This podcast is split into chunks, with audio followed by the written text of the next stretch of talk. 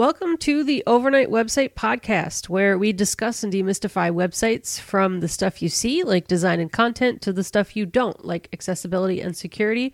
We talk about everything you need to know to keep your website running smoothly and make it work for you. Today, we're going to answer two questions What is a website audit, and why is it so important? So, first, what is a website audit? Because it sounds super boring. Well, in the world of websites, anything can change at any time, especially when you're not looking, whether it's standards and best practices or something changing on your actual website. If building websites isn't your strong suit, maintaining your own website can be a risky endeavor. It's easy to fix one thing and break another in the process. So, if you want to avoid a rousing game of website whack a mole, you need a website audit you need a professional who can assess every area of your website together all at once and do a deep dive into everything from overall analysis of things like messaging to more detailed things like alt tags and heading order.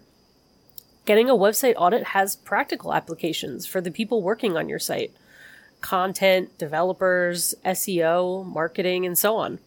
There are tons of specialties that use different types of audits to inform their decisions. So, why a website audit? Well, it's a good question, especially if you're monitoring things regularly. The website's working fine. Why should you take extra time to review every little thing? Keeping an eye on things is great, and it keeps things from exploding, but zooming out and looking at everything as a whole is important too. An audit brings together all of the pieces that make a website work. A website audit will give you and your team a starting point, a roadmap for any changes you want or need to make, and it serves as a website checkup.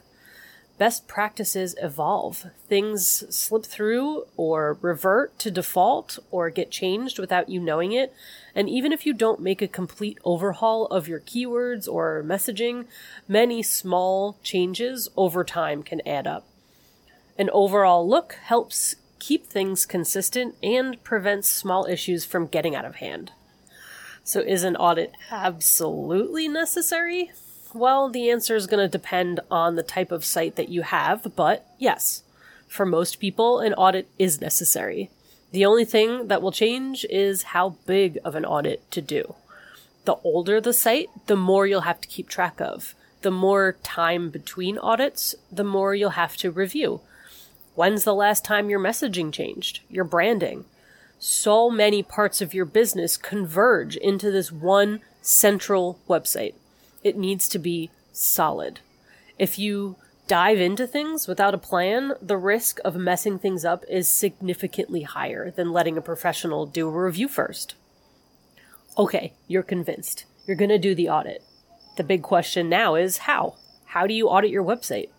Anyone can paste a URL into a tool and spit out results. There are a ton of tools out there that can automate some of the process, mostly on the scanning side. But no tool will ever be thorough enough, and it may give false positives or negatives.